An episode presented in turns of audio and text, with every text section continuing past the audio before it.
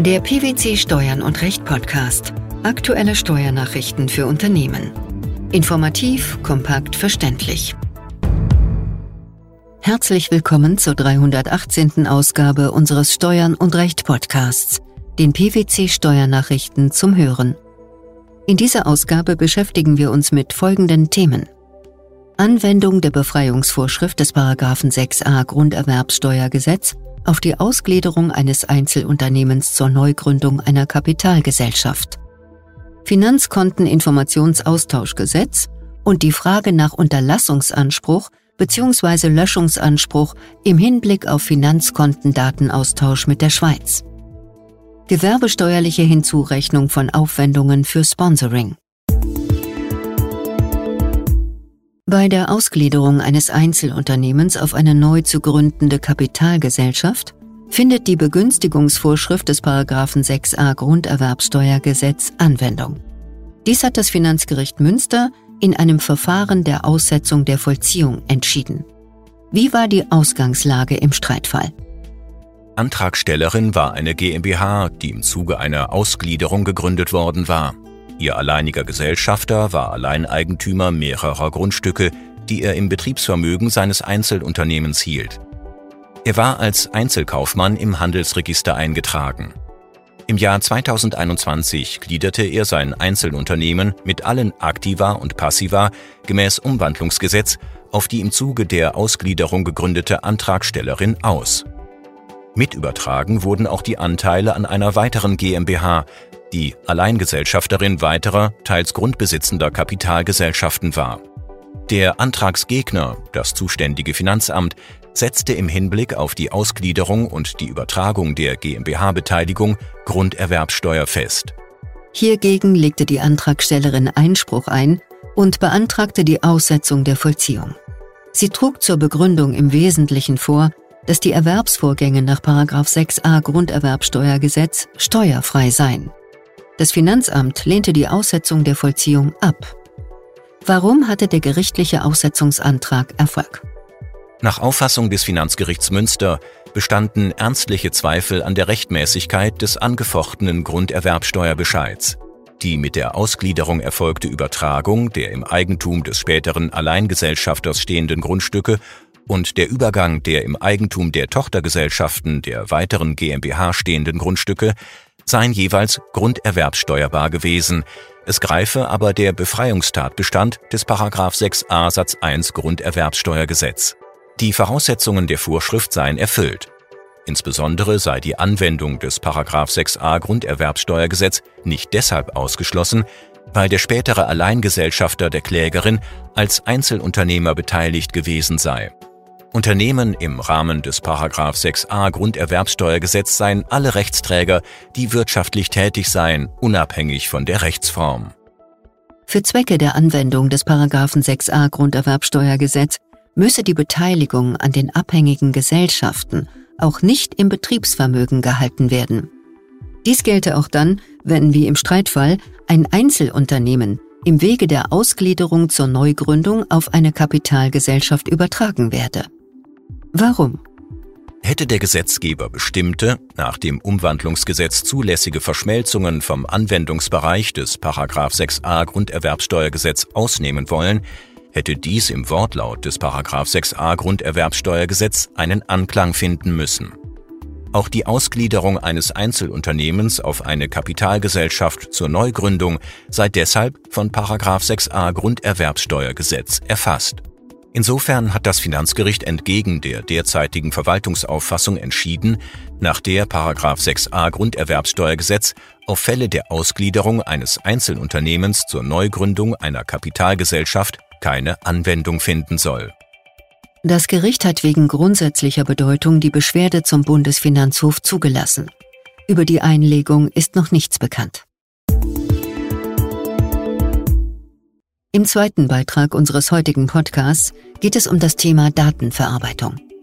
Das Finanzgericht Köln hat entschieden, dass Steuerpflichtige weder einen Anspruch auf Unterlassung eines auf dem Finanzkonteninformationsaustauschgesetz beruhenden Datenaustauschs mit der Schweiz noch einen Anspruch auf die Löschung bereits übermittelter Daten haben. Die dem Datenaustausch zugrunde liegenden Vorschriften seien verfassungsgemäß. Worum ging es im Streitfall?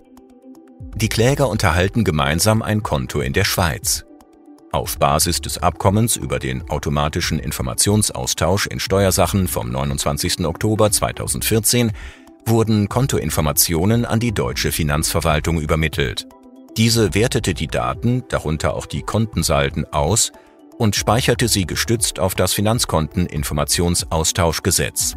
Die Kläger beantragten, die bereits erhaltenen Daten zu löschen und künftige erhaltene Daten nicht mehr auszuwerten, da die Auswertung und Speicherung der Daten gegen das Grundrecht auf informationelle Selbstbestimmung verstoßen.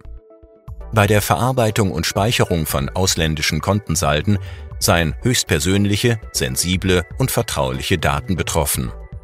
Es bestehe kein überwiegendes Allgemeininteresse an der Verarbeitung und Speicherung dieser Daten, da nicht ersichtlich sei, welchen Vorteil der Staat aus diesen Daten ziehen könne.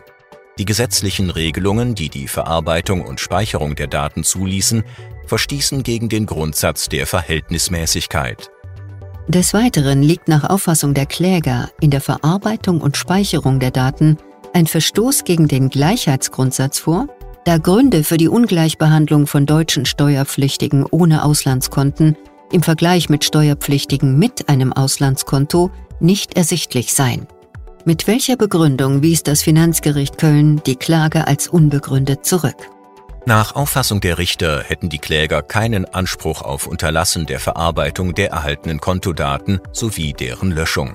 Es bestünden insoweit keine verfassungsrechtlichen Bedenken, da die zugrunde liegenden Vorschriften verfassungsgemäß seien.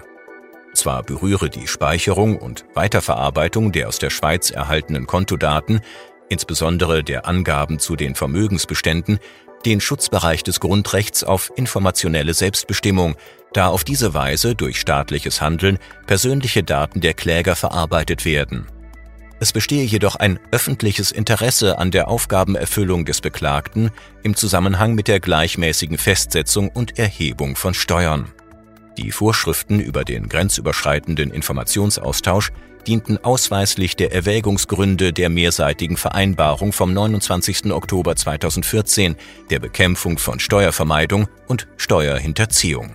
Damit dienten die Vorschriften der gleichmäßigen Festsetzung und Erhebung von Steuern, verfolgten also ein verfassungsrechtlich legitimes Ziel.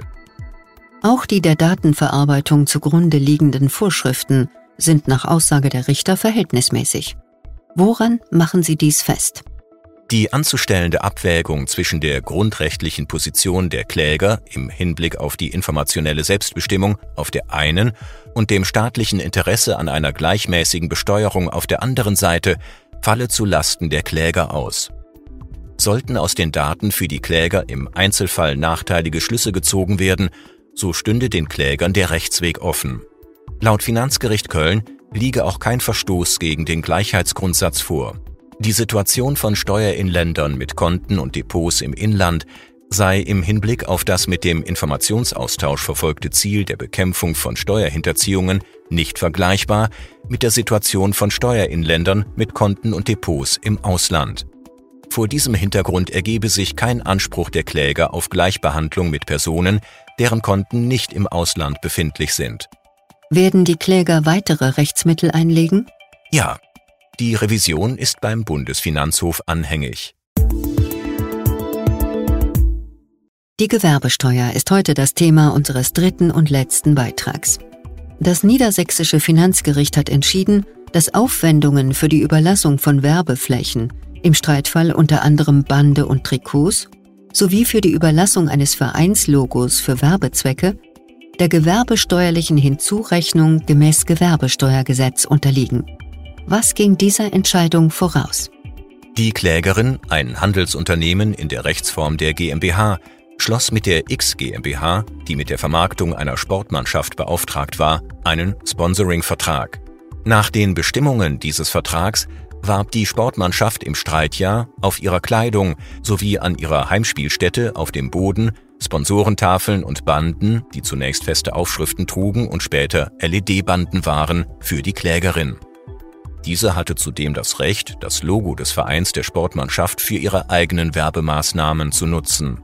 Da das von der Klägerin für das Sponsoring zu zahlende Entgelt im Vertrag nicht getrennt für die einzelnen Leistungen der X GmbH ausgewiesen wurde, schätzte das Finanzamt dieses und unterwarf den Aufwand für die Werbung auf Kleidung, Boden, Sponsorenwänden und Banden der gewerbesteuerrechtlichen Hinzurechnung nach 8 Nummer 1 Buchstabe D Gewerbesteuergesetz hinsichtlich Miete beweglicher Wirtschaftsgüter und den Aufwand für die Nutzung des Vereinslogos der Hinzurechnung nach 8 Nummer 1 Buchstabe F Gewerbesteuergesetz hinsichtlich Überlassung von Rechten. Mit welchen Argumenten hat das niedersächsische Finanzgericht die dagegen gerichtete Klage abgewiesen? Die Nutzung der Werbeflächen sei zivilrechtlich eine Miete derselben und nicht, wie die Klägerin meine, eine Werbeleistung.